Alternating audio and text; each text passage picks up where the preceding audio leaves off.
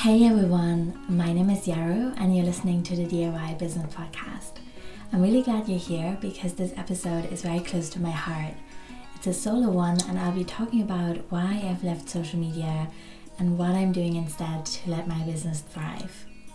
I know a lot of you are struggling with this constant pressure to perform and to post regularly, and you're wanting to explore different ways of doing things.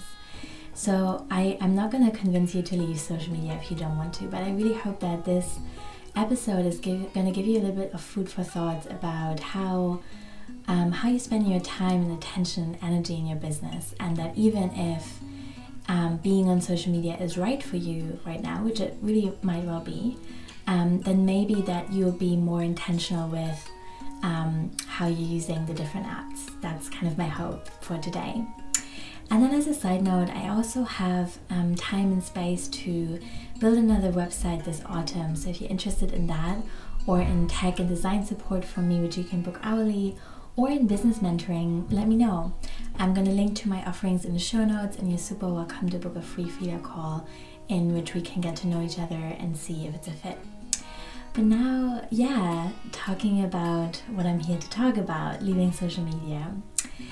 So I started kind of thinking and dreaming about this, I think more than a year ago. And I was saying to my friend, there are these people in an older generation of running small businesses that seem to be okay and have built really beautiful, meaningful businesses without being on social media because that was just not a thing when they started this. And I also was looking back at the past two years. I'm in my fifth year in business now, and I, I really noticed how much things had changed when I was first starting out, it was mainly on Facebook.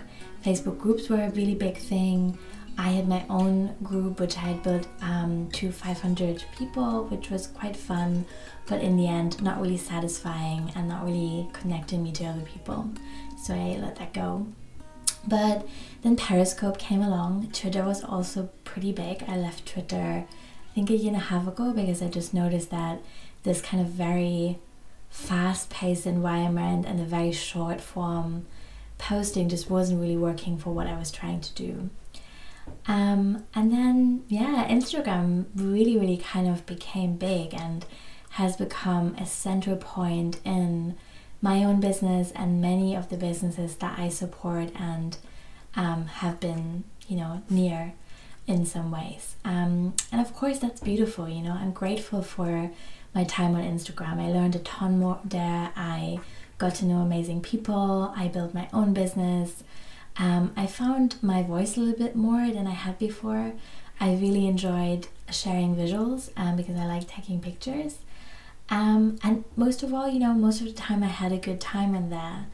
Um, but this year I was also, I mean, not just this year actually, for quite some time, I've also just been in this experience of like feeling really busy and feeling like I had to really struggle to make time for the things I care about, like having deeper conversations with the people I love, reading more books, writing more long post, you know, long form post, or writing in general. I think that being on Instagram and really making an effort to post regularly has shaped the way that I was writing and even thinking, um, and that shocked me in a way.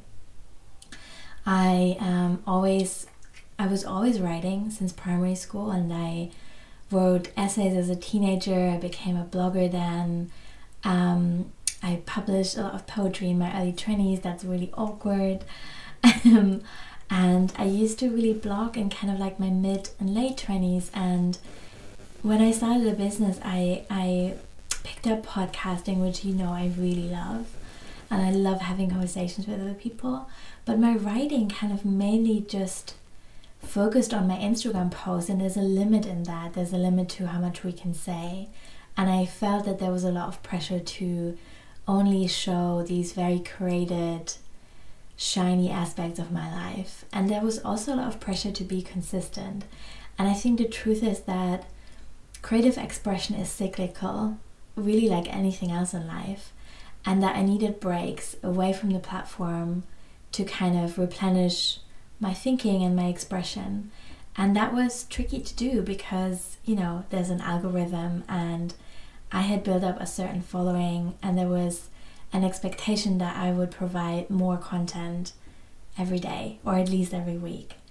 And then this year I started using an app called Zenscreen and I noticed that on average I was spending 10 hours on Instagram.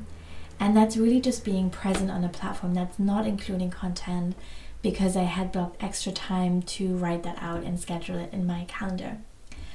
And that's still something I would recommend doing if you want to be on Instagram. It's sometimes wise to write your longer posts through something like later.com, and there's a free version for that. So I was doing that, but still, I was scrolling on my feed, engaging, you know, answering questions in my DMs for 10 hours a week. That's so much time. And I got really worried about my attention span as well as my mental health.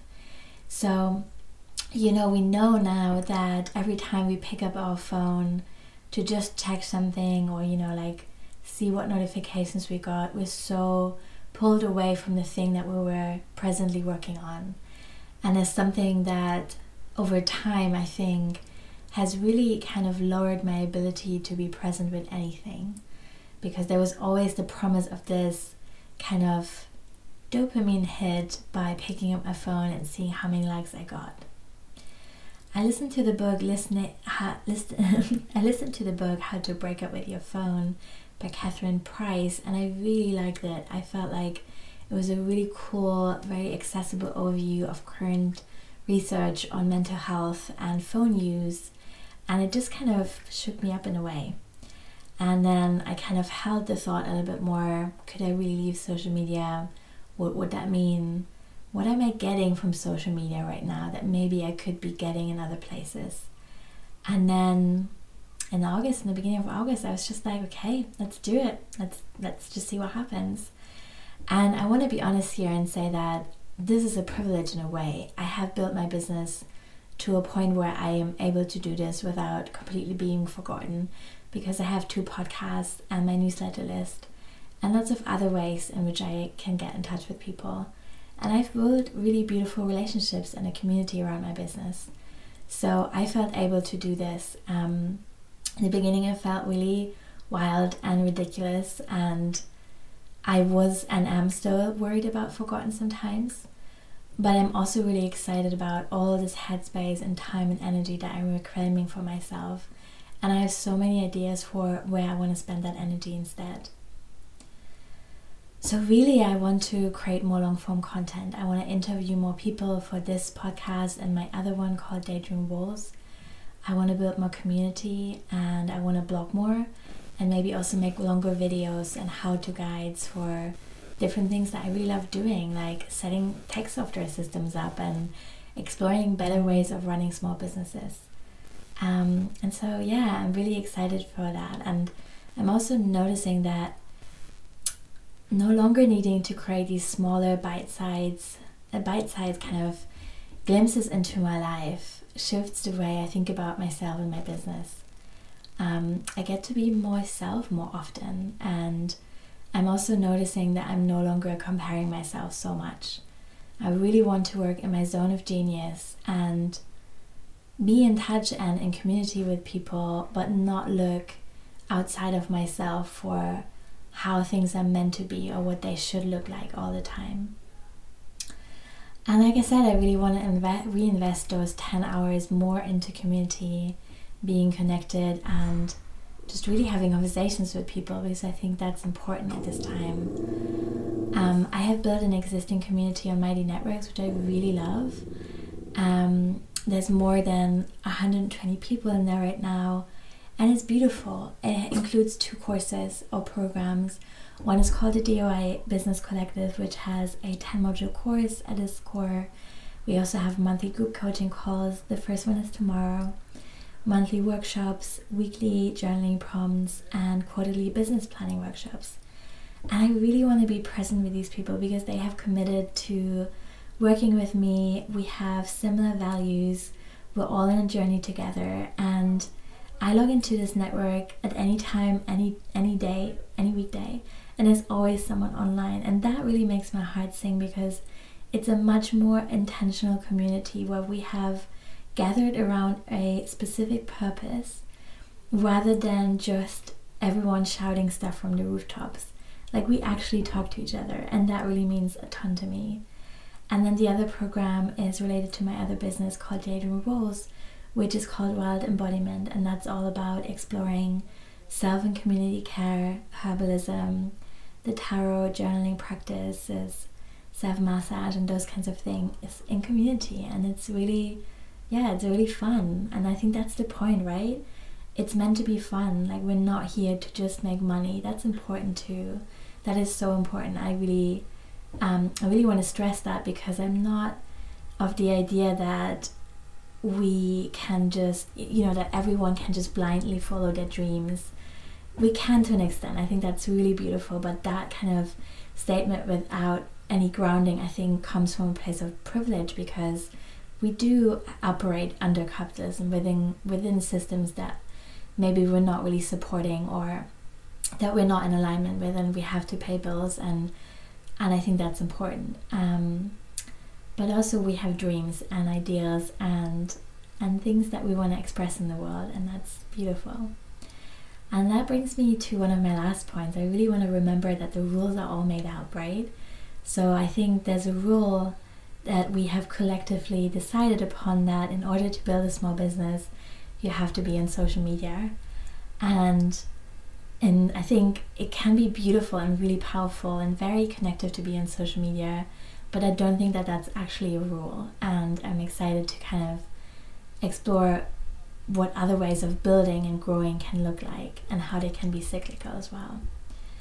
And before I go, I want to say if you feel like there's still value for you in being on social media, that's amazing. There's no judgment here. I think you can meet amazing people, you can bring new ideas into the world, you can be part of conversations.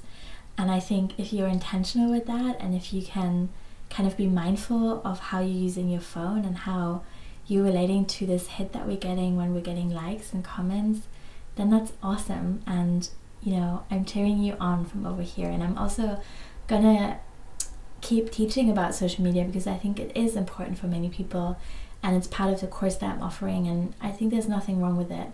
I've just come to a point where I'm excited to leave. Um, and interestingly, on the day that I left last Friday, I immediately on the night wrote a zine and I sent it to my newsletter last week, and lots of people really liked it. Hadn't written a zine, especially that quickly, in a number of years, and I felt like these like creative blocks had just kind of been lifted in a way, and so I'm excited for what else is to come, and I'm really grateful for you listening to this, and yeah, thank you so much for listening. Let me know what you think and how you're feeling about social media at the moment.